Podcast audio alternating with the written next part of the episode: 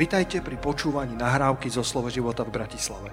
Veríme, že toto posolstvo vás posilní vo viere a povzbudí v chodení s pánom. Ďalšie kázne nájdete na našej stránke slovoživota.sk Poďme do 1. Samuelovej 9. kapitoly. Ja chcem dnes hovoriť o jednom mužovi eh, v starej zmluve, eh, ktorý je, ktorý je známy, ktorý je dôležitý eh, pre históriu Izraela a volá sa Saul.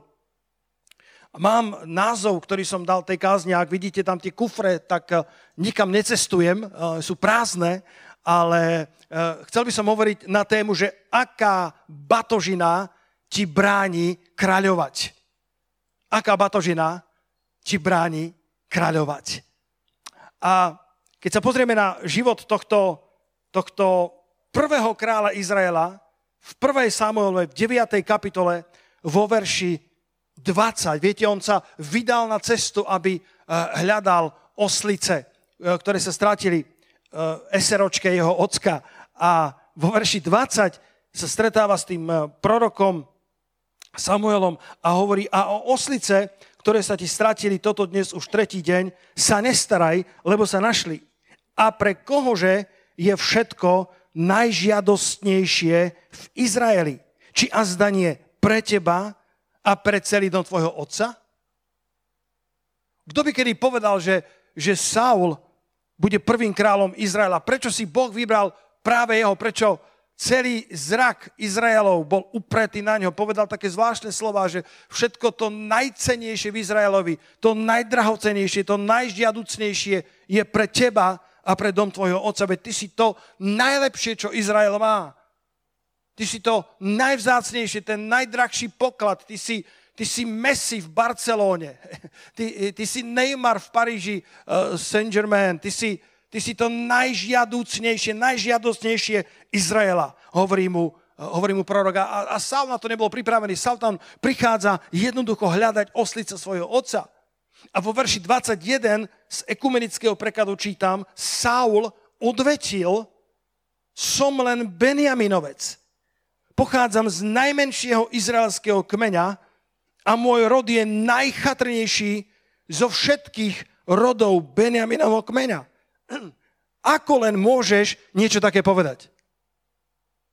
Jaká zásadná disproporcia, diskrepancia, keď chcete písať cudzie slova.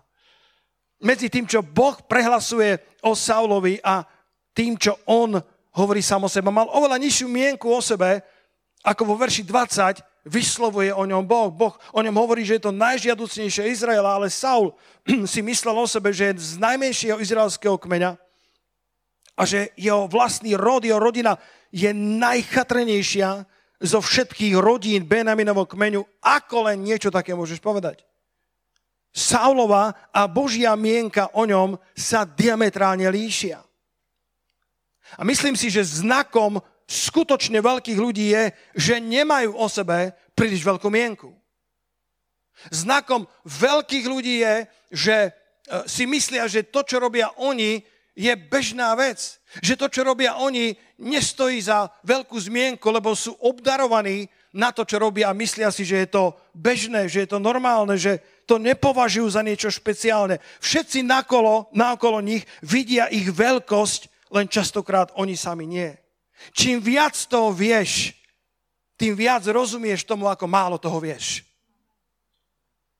Väčšina veľkých ľudí si neuvedomuje svoju veľkosť. Ľudia naokolo áno. Možno si zachytili, že sa teraz e, predala skica, kresba Leonarda da Vinciho. Kto to zachytil? Pre vás, ktorí nie, tak som poprosil režiu, aby dala e, obrázok. Predstavte si, on niekde v roku 1480 sa datuje e, táto skica. On si robil len také perokresby zvierat, perokresby, ktoré sa nedostali veľmi na verejnosť. A toto je perokresba medvedej hlavy. A je to, je to maľba, ktorá je síce pekná, a myslím, že Monika, ty by si ju spravila uh, možno aj kúsok lepšie ako Leonardo da Vinci, alebo niektorí, ktorí máte kreativitu alebo nadanie. A táto perokresba, ktorá bola iba jeho domácou skicou, nejakou striebornou ceruskou ju spravil, tak viete, za koľko sa vydražila? Táto perokresba Leonarda da Vinciho sa vydražila za 10,2 milióna eur. Táto perokresba, ktorá pochádza, alebo ceruskokresba z roku 1480, tak o 400 rokov na to sa dostala do rúk syra e, Tomasa Lorenza, e, ktorý niekde v roku 1880, e, niekde v tom čase, ju predal za 2,5 libry, čo je v dnešnom 360 eur akože veľký biznis spravil, zarobil 360 eur, lebo si úplne neuvedomoval, čo vlastne drží vo svojich rukách. Pretože táto jednoduchá kresba sa pred pár dňami predala za 10,2 milióny eur. Aká diskrepancia, aká disproporcia, aký rozdiel medzi tým, ako Boh vidí Saula a tým, ako Saul vidí samého seba. Na jednej strane je to podľa mňa znak veľkosti, pretože máš obdarovanie a myslíš si, že všetci to tak robia dobre, lebo je na tebe Božia milosť a skutočne veľkí ľudia nepotrebujú dať najavo, že sú veľkí. Ľudia naokolo nich to možno rozpoznávajú. Myslím si, že to bol znak pokory. Myslím, že to bol znak veľkosti, ktorá bola v Saulovi. Na druhej strane niekedy možno nedokážeme dostatočne oceniť to všetko, čo Boh vložil do nás. Možno sa zdá, že si len strieborná cerusko kresba, ale možno, že je v tebe oveľa viacej a tvoja hodnota je viac ako 2,5 libry. Tvoja hodnota je oveľa väčšia. Povedz amen na to. A teraz Saul sa dostáva na jednu z najkľúčovejších ciest svojho života. Saul sa dostáva na cestu, ktorá má zmeniť osud národa. Mal sa stať prvým, historicky prvým kráľom Izraela. Ale vôbec tam nejde, že idem na misiu stať sa kráľom Izraela, jednoducho ide hľadať oslice svojho otca. Mám niekoľko myšlienok, ktoré sa mi zmestia do 35 minút. Katka, stopuj ma. Erik Matej nám rozprával na tábore. Pamätáte, mládežníci? Že keď niekde kázal, že, že najväčší problém vždycky mal Miro Todd, jeho supervízor a vždycky mu dával časový limit a keď už všetky časové limity padali, ako to robil ten Miro? Akože t- takto naznačoval, že, že mu búši, že, najprv mu dával tak, potom, potom mu dával tak, potom tak, potom tak a keď už nie, tak už potom, že, že búši srdce a potrebuje okamžite končiť. Ale verím, že to pomazanie, ktoré tu bude, vám, vám um, spríjemniť tých 35 minút a príjmete požehnanie. Pozri sa, niekoľko krokov niekoľko mílnikov, cez ktoré musel prejsť Saul, ktorý sa stáva prvým kráľom Izraela. Tá prvá je poslušnosť autoritám. Viete, ako sa dostal Saul na túto cestu? Otec mu prikázal, aby išiel hľadať oslice. 1. Samuelova, 9. kapitola, verš 3. Tá druhá časť toho verša povedal mu jednoducho vstaň a choď hľadať oslice. Niekedy sa nám v živote niečo stratí a smútime nad tým a možno, že uprostred tej straty je ruka pánova, uprostred toho, ako sa usilujeme vrátiť späť to, čo nám bolo ukradnuté, nás Božia ruka môže doviesť do tých Božích destinácií. Tento krásny verš som si vypísal zo Žalmu 37, verš 23, ale to z Botekovho prekladu. To nemá e, naša projekcia daj ktorý chceš, ale tento Botekov znie nádherne. Žalm 37, verš 23. Jahve, teda hospodin, sám riadi kroky človeka a s láskou ho sleduje na životnej ceste. Boh ťa s láskou sleduje na tvojej životnej ceste. Možno si na ceste hľadať oslice a vrátiš sa s kráľovstvom v rukách. Boh s láskou sleduje tvoju cestu, má záľubu v tvojom živote a upevňuje kroky človeka alebo Jahve sám riadi kroky človeka. Dovol pánovi, aby riadil tvoj život. Odovzdaj Bohu svoj deň, on je pripravený ho požehnať. Daj Bohu svoje manželstvo, on je pripravený ho obnoviť. Daj Bohu svoje podnikanie a on ti viedať prosperitu. Boh ťa s láskou sleduje na tvojej životnej ceste a ak mu dovolíš, bude riadiť tvoje kroky. Saul hľadal oslice a ani len netušil, že je na najdôležitejšej ceste svojho života. Saul posluchol otca. Otec povedal, vstaň a choď hľadať oslice. Oslice bola vtedy veľká vec, to bola rodinná firma. Pravdepodobne prelomili plot, preskočili plot, zvalili ho a rozutikali sa po celej krajine. A otec mu hovorí, choď a hľadaj ich. A Saul posluchol otca. Odišiel hľadať oslice a vrátil sa s kráľovstvom. Ak nevieš byť poslušný autoritám tu na zemi, prečo by ťa mal Boh požehnať? Ak nie si verný v mále, prečo by si mal byť ustanovený nad mnohým? Niektorí túžia po slove z neba a ja na to hovorím, ak nie si verný v logose, prečo by ti mal dať rému? Niektorí chcú rému. Rému používame ako grecký výraz pre hovorené slovo, pre slovo na svoj čas. A logos používame ako grecký výraz pre písané slovo Božie, pre Božie rámce dané do svätého písma. Mnohí chcú rému a nie sú verní v logose. Buď verný v logose, buď verný v tom, čo je napísané a Boh bude mať pre teba i rému. Prvé, čo, čo, čo možno nám uniká z tohto veľkého príbehu je, že Saul je jednoducho poslušný autoritám. Keď si pod autoritou, bude sa ti v živote dariť. Počujete ma, mladí ľudia? Keď ostávaš poslušný autoritám, budeš v živote prosperovať. Ako sa dostal Dávid na to boisko? Keď uvidel Goliáša, ktoré takisto zmenilo jeho históriu a, a históriu e, celého Izraela, kde Saulovi vtedy pripočítali e, tisíce, ale Dávidovi 10 tisíce. Kto, ktorý z vás viete, ako sa Dávid dostal na to bojsko? Otec ho poslal s olomovskými sierečkami. Že? Otec ho poslal, aby doniesol síry svojim bratom, aby, aby bol pizza boy, aby bol, aby bol do, do, do, donášačom pice, aby prišiel a, a Biblia, Biblia hovorí, keď, keď Eliab sa mu postavil a povedal, že ty si prišiel vidieť túto bitku, ja znám zlobu tvojho srdca, tak on sa obhájil a povedal, či mi nebolo rozkázané. Ja som prišiel, lebo, lebo ma otec poslal.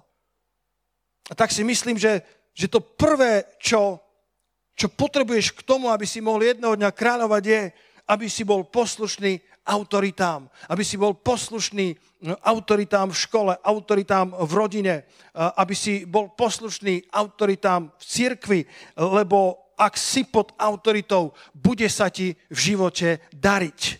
Máme takú krásnu knihu starodávno od Johna Bevera, e, ktorá sa volá Undercover.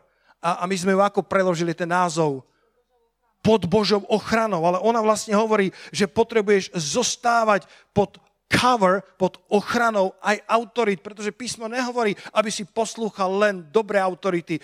Písmo dokonca hovorí, že, že sluhovia majú poslúchať aj zlých pánov. To neznamená, že vykonáš uh, vždycky všetko do bodky, pokiaľ uh, ti dajú aj zlé príkazy, ale to, čo nás učí Svete písmo, je, aby sme si zachovali podriadeného ducha.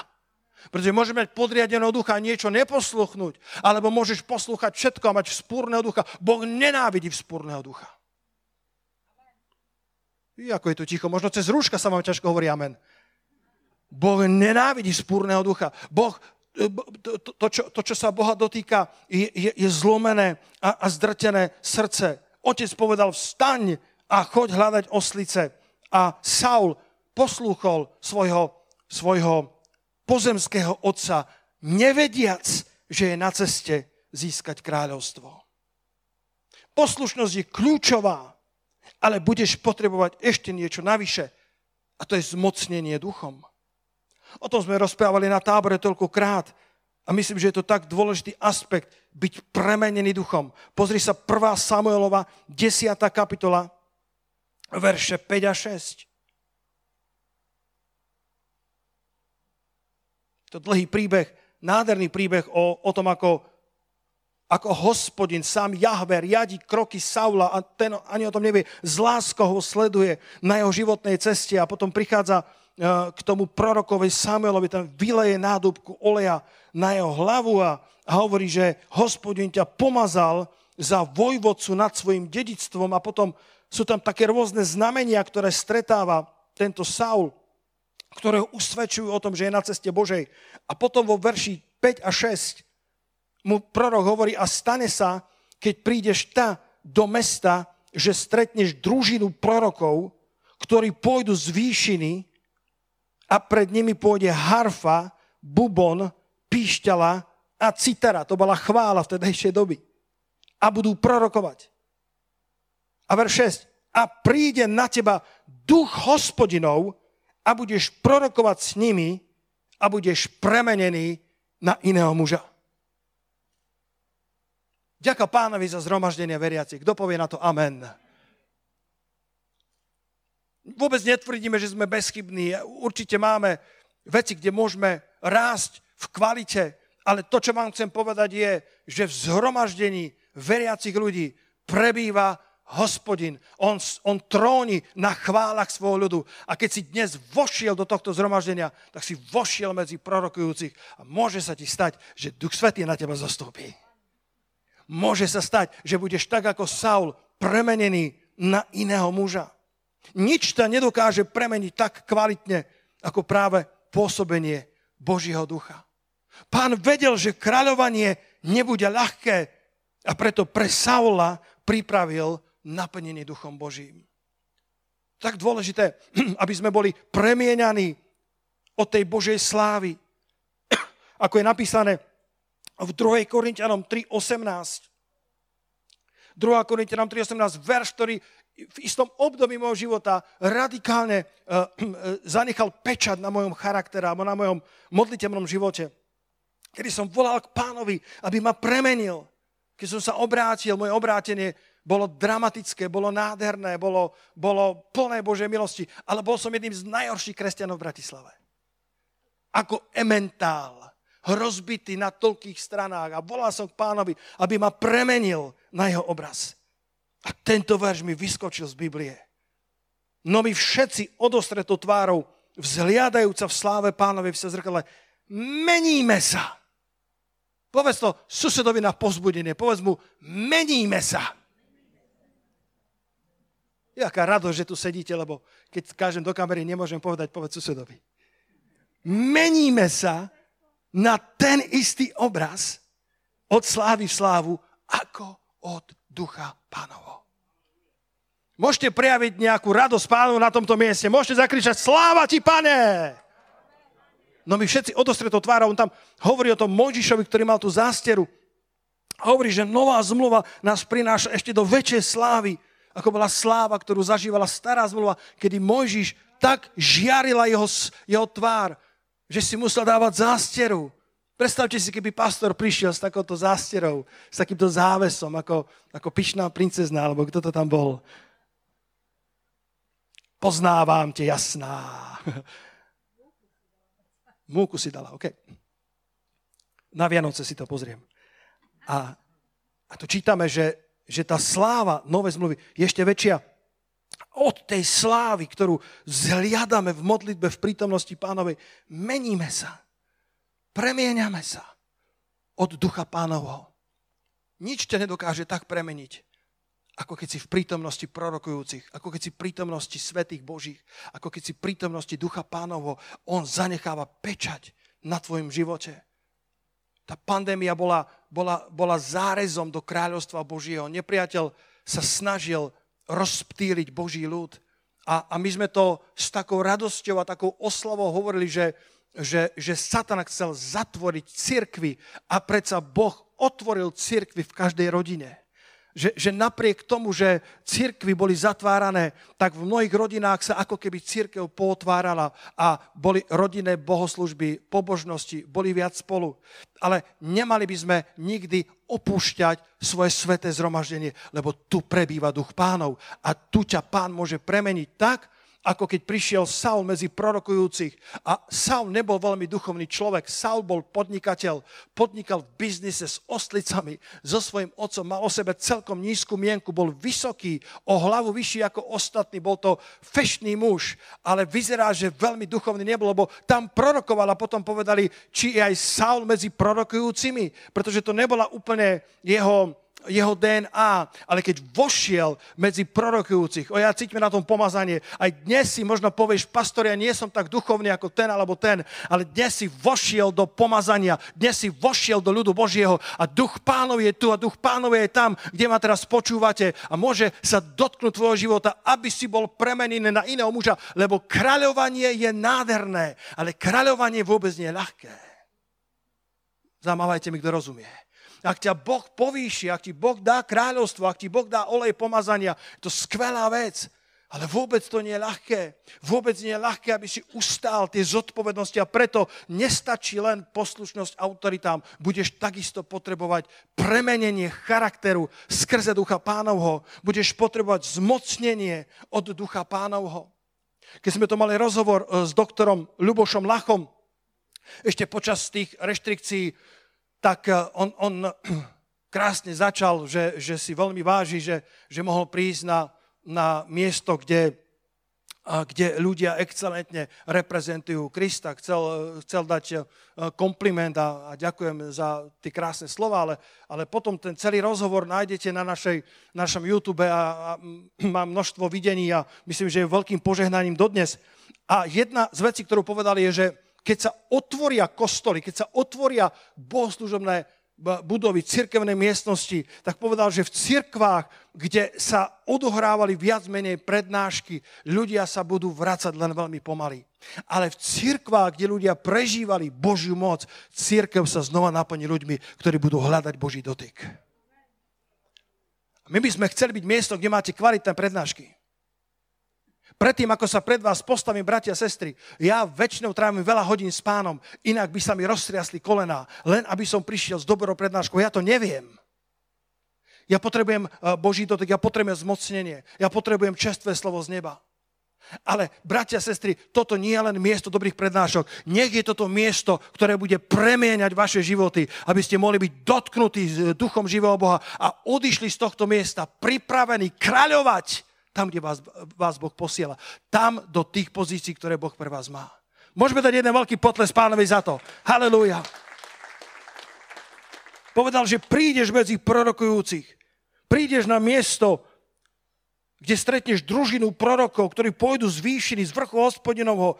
Bude tam chvála, harfa, bubon, píšťala, citera. Budú prorokovať a vtedy na teba príde duch hospodinov a ty budeš prorokovať s nimi a budeš premenený na iného muža. Pred dvoma týždňami, keď sme to mali graduáciu študentov biblickej školy, jedna vzácna sestra, ktorá je spasená niekoľko mesiacov a, a je s nami online spojená a ešte nikdy nebola v cirkvi, ešte nikdy nebola v zhromaždení na Tomášikovej 30, tak napísala spätnú väzbu po tej prvej nedeli, ktorá tu bola. Ďakujem za požehnaný čas dnes u vás v slove života. Hodnotím, že naživo je celé stretnutie neporovnateľne lepší zážitok. Veľmi milí a priateľskí ľudia, o to sa niekomu povedz, to bolo o tebe, veľmi milí a priateľskí ľudia, nedá sa to porovnať so žiadnou mojou návštevou v hociakom aj vyšírenom kostole. Božiu prítomnosť bolo cítiť až fyzicky. Nech patrí Bohu sláva za to. Saul prišiel medzi prorokujúcich a, a duch Boží na ňu zostúpil a premenil ho na iného muža. Ako veľmi dnes potrebujeme ľudí, ktorí sú premenení duchom Božím, mužov a ženy. Keď Jozef vyložil faraónovi sny, že bude 7 rokov hojnosti a 7 rokov sucha, tak všetci tí tí tisícnici alebo všetci tí vysoko postavení boli v šoku, že dokázal vyložiť sny a že predpoveda takú budúcnosť a vypísal som si ten verš, ale tam chýba referencia, že, Lacko? Takže ak ho nájdeš, nájdi ho. Pozri sa, čo povedal, to je určite Genesis. Ale kapitolu som si sem nedal. O, 41, 38, ďakujem. Vtedy povedal faraón svojim služobníkom, či nájdeme iného takého muža, v ktorom by bol duch Boží. Koľko z vás chcete byť mužmi a ženami, v ktorom je duch Boží? Faraón povedal, či nájdeme takého muža, v ktorom by bol duch Boží. A faraón povedal Jozefovi, pretože dal Boh tebe znať všetko toto. Nie to iného tak rozumného a múdreho človeka, ako si ty. A tak ty budeš nad môjim domom. A podľa toho, čo rieknú tvoje ústa, bude sa spravovať všetok môj ľud. Len o kráľovský prestol budem väčší od teba. A potom ešte povedal, hľaď, ustanovil som ťa nad celou zemou egyptskou. Svet hľadá mužov a ženy, v ktorých je Boží duch. Ľudí, ktorí sú naplnení rozumnosťou a múdrosťou od Boha. Bratia a sestry, nepodceňujeme ten poklad, ktorý je v nás. Nepodceňujeme tú investíciu Ducha Božieho, ktorý v nás prebýva. Koľký z vás poviete, vďaka Bohu za Ducha Svetého, ktorý v tebe prebýva. Vďaka pánovi za tú premieňajúcu moc, keď sa vzhliadame v tej sláve pánovou, pánovej a sme premieňaní na iného muža, inú ženu ako od ducha pánovho. Ak ste zachytili na sociálnych sieťach niektorých e, kresťanských lídrov, začal kolovať citát od Toma Holanda, historika, ktorý študoval klasickú a, e, a stredovekú históriu.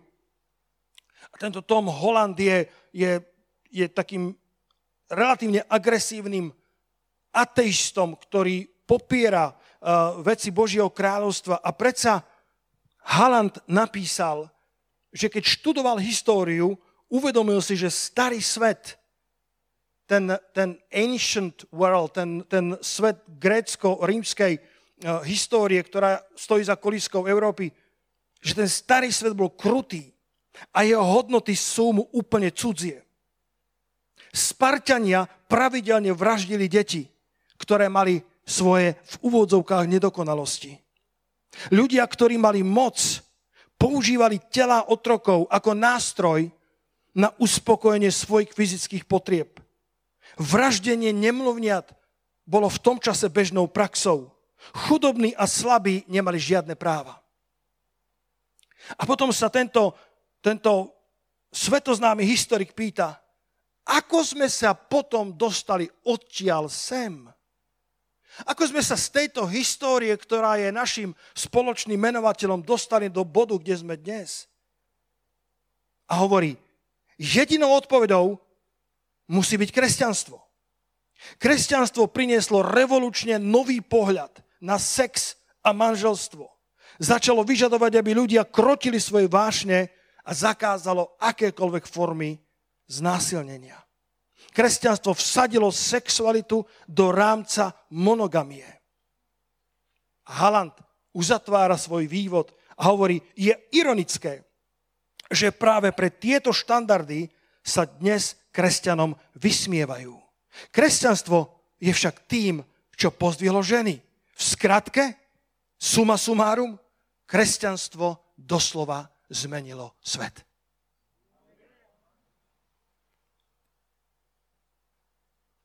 tento historik sekulárny, ktorý nie je favoritom kresťanského náboženstva, ale len zo štúdia histórie si uvedomil, že ako veľmi tento svet zmenili práve ľudia naplnení Duchom Božím. Práve ľudia, ako bol Jozef.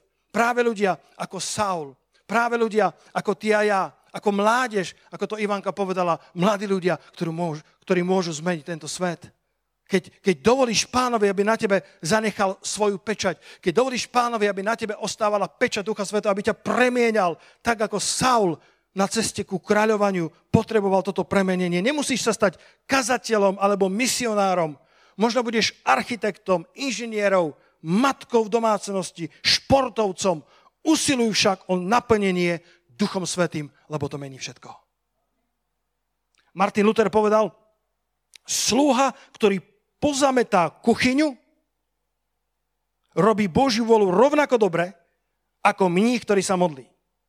A to nie, pritom, že, nie preto, že pritom spieva kresťanský hymnus, ale preto, že Bohu sa páčia čisté podlahy. Kresťanský obuvník nesplňa svoje kresťanské povinnosti tým, že na topánky urobí malý krížik, ale tým, že vyrobí kvalitné topánky.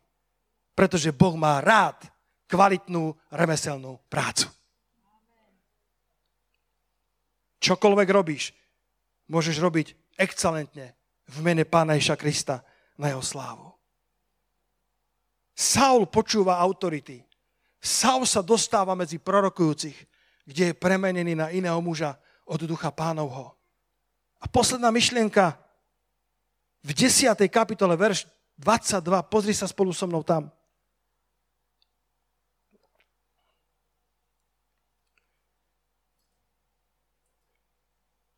Keď nakoniec Samuel zvoláva celý Izrael, veľké zhromaždenie a idú pomazať prvého historického kráľa pre Izraela, zrazu nevedia nájsť Saula.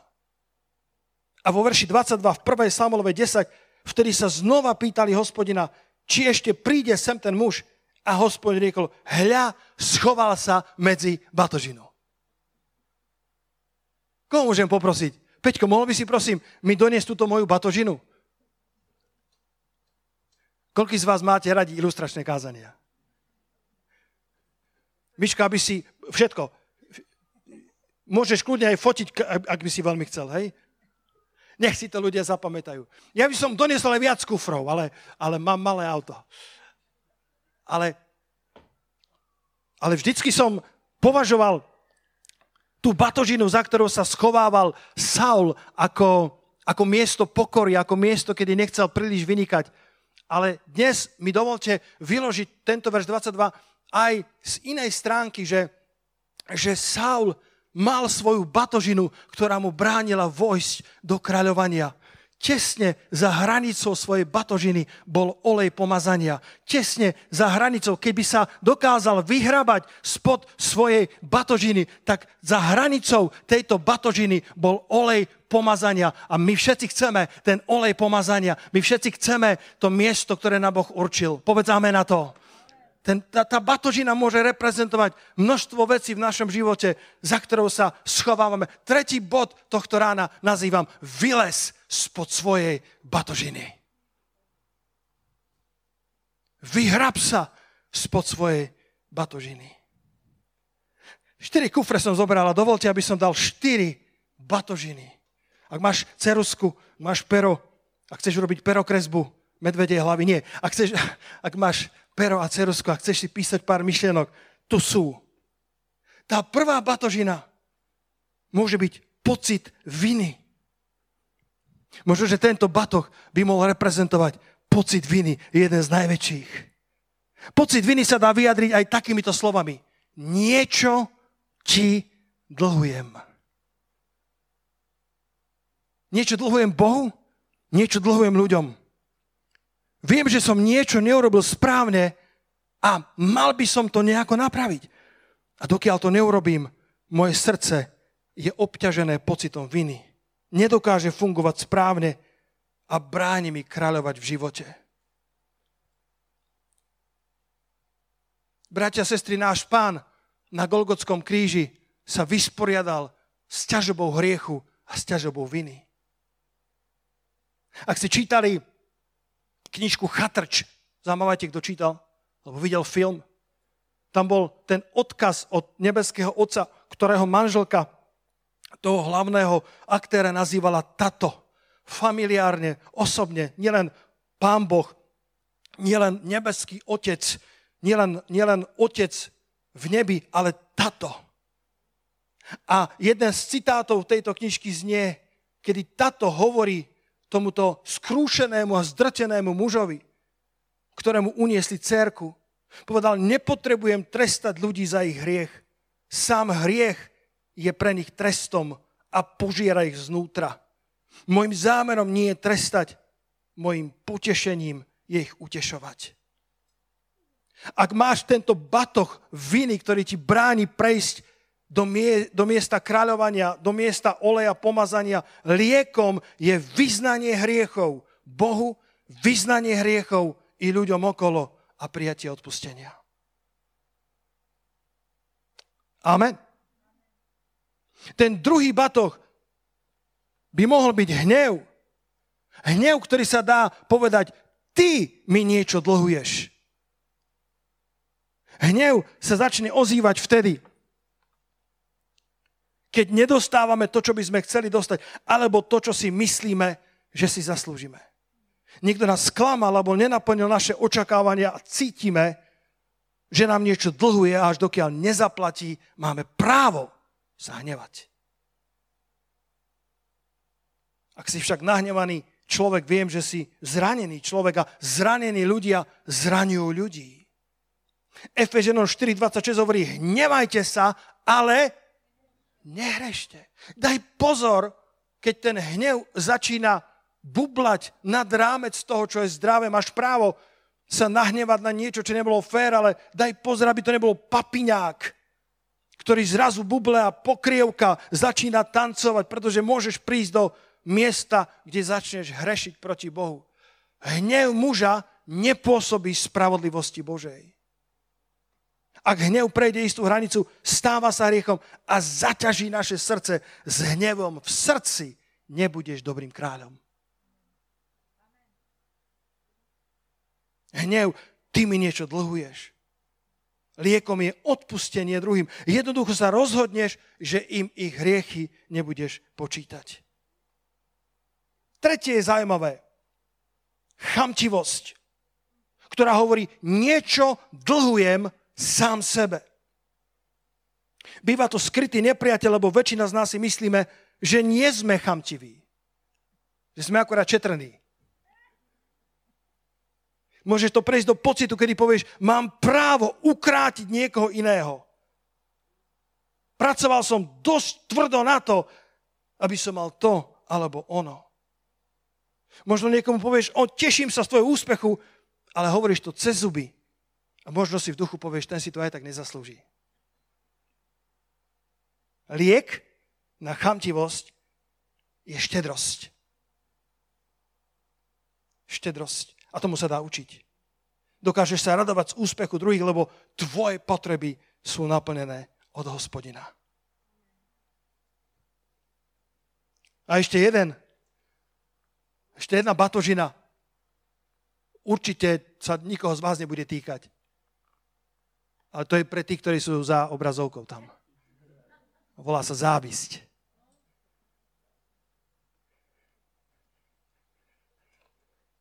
Batožina viny, liekom je vyznanie hriechov.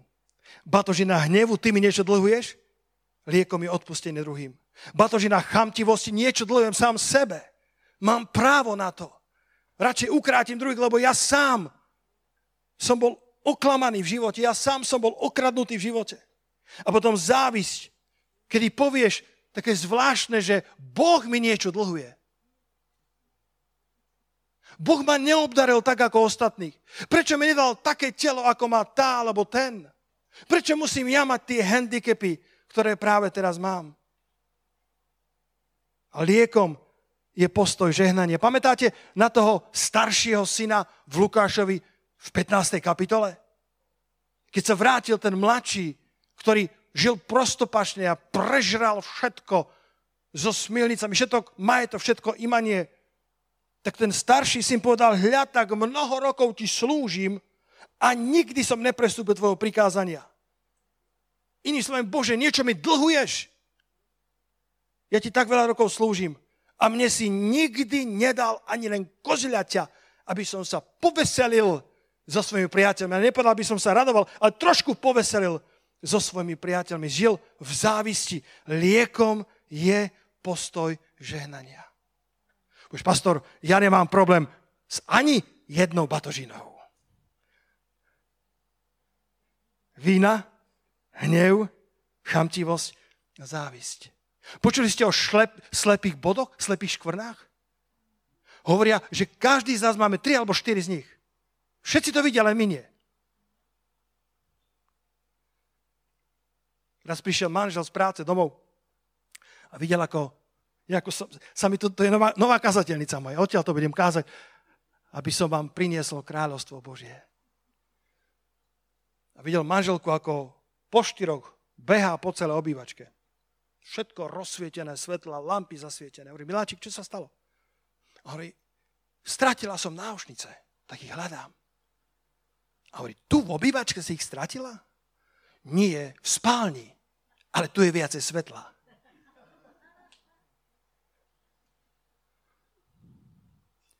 Niekedy sa nedotýkame tých oblastí, pretože, pretože, pretože ich vytesňujeme zo svojho života. A radšej sa dotýkame oblasti, kde sme dobrí, tam, kde je viac svetla.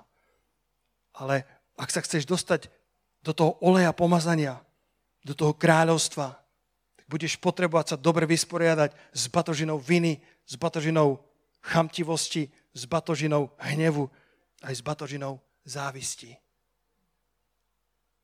Milovaní, kto z vás verí, že je požehnaný, aby zdedil požehnanie?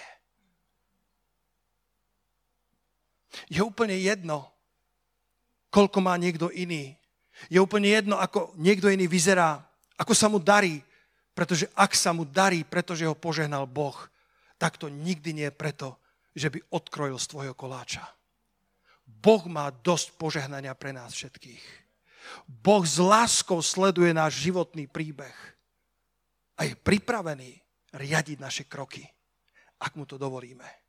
Boh s láskou sleduje Saula, ktorý je na ceste hľadať oslice a netuší, že sa bude vrácať s kráľovstvom v rukách. Pretože Boh s láskou hľadel na ňo, sledoval jeho kroky a bol pripravený usmerniť do život. Bol pripravený viesť jeho kroky. Koľký z vás ste pripravení dovoliť Bohu, aby riadil vaše kroky?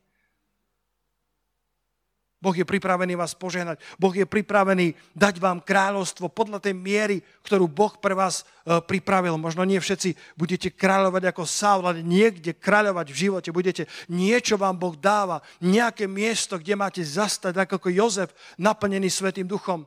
Tak ako, e, tak ako e, patriarchovia starej zmluvy, tak ako sme čítali dnes o, o, o týchto Božích služobníkoch, o Saulovi. Nejaké miesto v živote máš, kde Boh chce, aby si kráľoval skrze Pána Ježa Krista, skrze hojnosť milosti a daru spravodlivosti. Len sa potrebuješ zbaviť tejto batožiny, vyhrabať sa spopod nej. Poďte chváliči na pódium, len poviem na záver, poviem na záver, keď som sa modlil, tak mi pán pripomenul, môžete sa milovaní postaviť, aby sme boli, aby som splnil svoj čas, lebo už mi, nikto mi nenaznačoval, že už, už nám uteká čas, ale ja už ho cítim, že akurát pristávať treba. Kedy si dávno nám rozprával Karl Gustav Severin jeden, jeden fantastický príbeh, myslím, že je fantastický, kedy e, vycestoval do Tulzy, do Oklahomy, do USA na biblickú školu. A všetci Američania si mysleli, že je podporovaný a sponzorovaný zo Švédska. Ale nebol. A všetci Švédi si mysleli, že má určite sponsoring, nejaký scholarship, ako sa to povie, scholarship, štipendium z Ameriky, ale z Ameriky nedostával nič. A tak sa presťahovali s veľkými peniazmi, aj s manželkou, s veľkými peniazmi, ktoré im do dvoch týždňov sa minuli. V Amerike bol ťažší život ako vo Švedsku. A tak zostali na holičkách a bolo mu trapné, bolo mu nepríjemné pýtať od kohokoľvek pomoc a tak, e, a tak bol v takom, v takom zúfalom stave, v takom smutku a, a, a manželka, ďaká Bohu za zbožné manželky. Manželka prišla a povedala, čo tu sedíš ako také zmoknuté kura.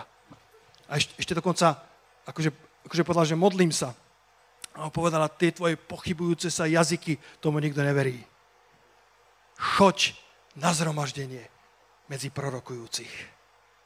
Choď niekde, kde k tebe Boh môže hovoriť. A tak so, svojich, so, svo, so, svojou, so svojou bolesťou v srdci, so svojou malou dušičkou, že ja sa nedokážem postarať o moju manželku, ja sa neviem postarať o svoju rodinu. Zobral samého seba a išiel na zhromaždenie, kde akorát kázala Merlin Hickey. Zažil niekto túto služebničku? Fantastická služebnička Božia. Bola tam 5000 ľudí na tom štadióne, alebo na tej veľkej. 5000 ľudí. Severin tam prišiel neznámy, osobne neznámy zborom v Judsku. Nikto ho nepoznal. Vplížil sa, samozrejme neskoro na zhromaždenie a niekde hore zaparkoval na balkóne. Marilyn Hickey kázala. On veľmi nedával pozor, pretože v jeho mysli išli stále doláre, ktoré nemal. A uprostred kázania sa Hickey zastavila, ukázala prstom na balkón a povedala, hej, ty tam hore! Ukazovala niekde, kde bol on, tak zrazu sa spamätal, lebo na zhromaždení treba počúvať, sa spamätal a tak sa obzeral dookola, že ku komu hovorí a Hickey povedal, áno, ty, ktorý sa obzeráš dookola.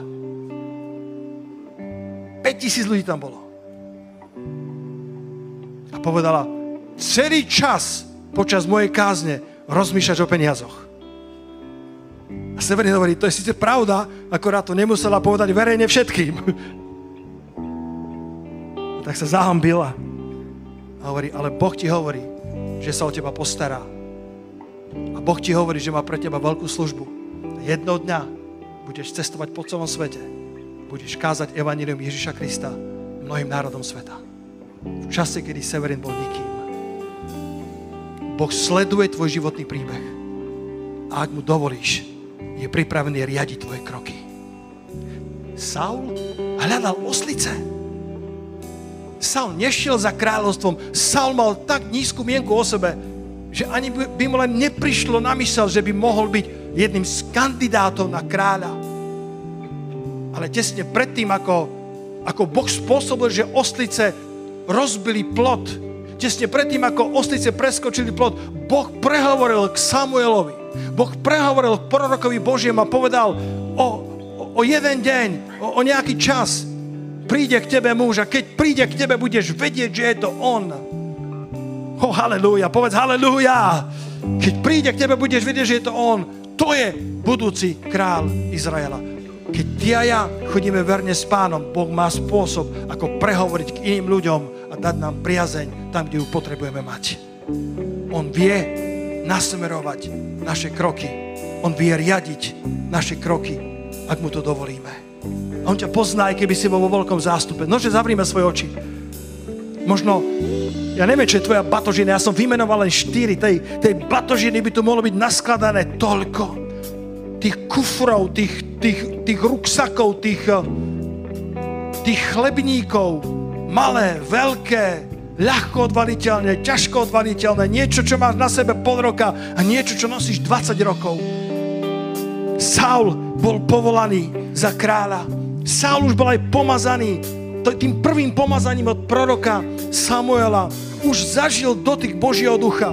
Bol poslušný pánovi, bol poslušný autoritám ešte mal poslednú prekážku, ešte mal batožinu, ešte mal niečo, čo si doniesol zo svojho života. A ja som dnes vymenoval vinu, závisť, chamtivosť a hnev ako veci, ktoré potrebuješ striasť zo seba, aby si vykročil k oleju pomazania. Tak mi to pán ukázal, že medzi olejom pomazania, medzi tým výkrikom nech žije kráľ a tvojou terajšou realitou, tvojim momentálnym status quo je batožinový múr Vyhrab sa z neho. Nezostávaj v ňom len, len, len z akési ublíženosti srdca. Len preto, že povieš, pastor, ale mne veľmi ublížili. Pastor, ja sa veľmi hnevám. Pastor, ja som nebol dosť ocenený. Každý z nás sme skúšaní na tejto ceste. Ako zareagujeme? Myslím, že pán Svindel, eh, taký, taký, taký, eh, taký vzdelaný, eh, veľmi, veľmi chytrý človek, ktorého knižky sa predávajú v miliónoch, povedal, väčšina ľudí si myslí, že v ich rukách je len 10% a 90% je v tom, čo sa im v živote deje. A tento pán Svindel povedal to presne naopak. 90% je vo vašich rukách a len 10% je v rukách toho, čo sa ma v živote deje. Poďme dnes dvihnúť svoje ruky k pánovi. A chcem ťa pozbudiť, aby si teraz uh, identifikoval batožinu, ktorá ti bráni vojsť do kráľovania. Tak som nazval túto kázeň dnes. Aká batožina brániť tebe kráľovať. Je to možno strach z ľudí, je to možno horkosť srdca, je to možno boľavé srdce, je to možno sklamanie. Každý z nás tomu čelíme, každý z nás máme svoje batožiny, len o nich neradi rozprávame. Radšej rozprávame o veciach, ktoré sú vo svetle, o veciach, kde sme doma. Tak ako tá žena, ktorá hľadala náušnice, nie tam, kde ich stratila, ale tam, kde bolo veľa svetla, lebo sa jej nechceli ísť do tmavej miestnosti. A my niekedy nechceme riešiť našu vinu, nechceme riešiť hnev, nechceme riešiť našu chamtivosť, nezičlivosť alebo závisť. A to sú presne tie veci, ktoré nám môžu brániť vojsku kráľovaniu. O, Pán, ja sa modlím dnes, aby sme sa vyhrabali spod týchto príťaží starého človeka, aby sme sa vystrali, Pane, k tomu hornému povolaniu Božiemu, ktoré je v Kristu Ježišovi. Poďme chváliť Pána piesňou a počas toho poď k nemu a zhoď svoje bremená, zhoď svoju batožinu. Halelúja, Pane. Halelúja, Pane. Ak je to pocit viny, liekom je vyznanie hriechov. Ak je to hnev, liekom je odpustenie druhým. Ak je to chamtivosť, liekom je štedrosť. Ak je to závisť, liekom je postoj žehnania.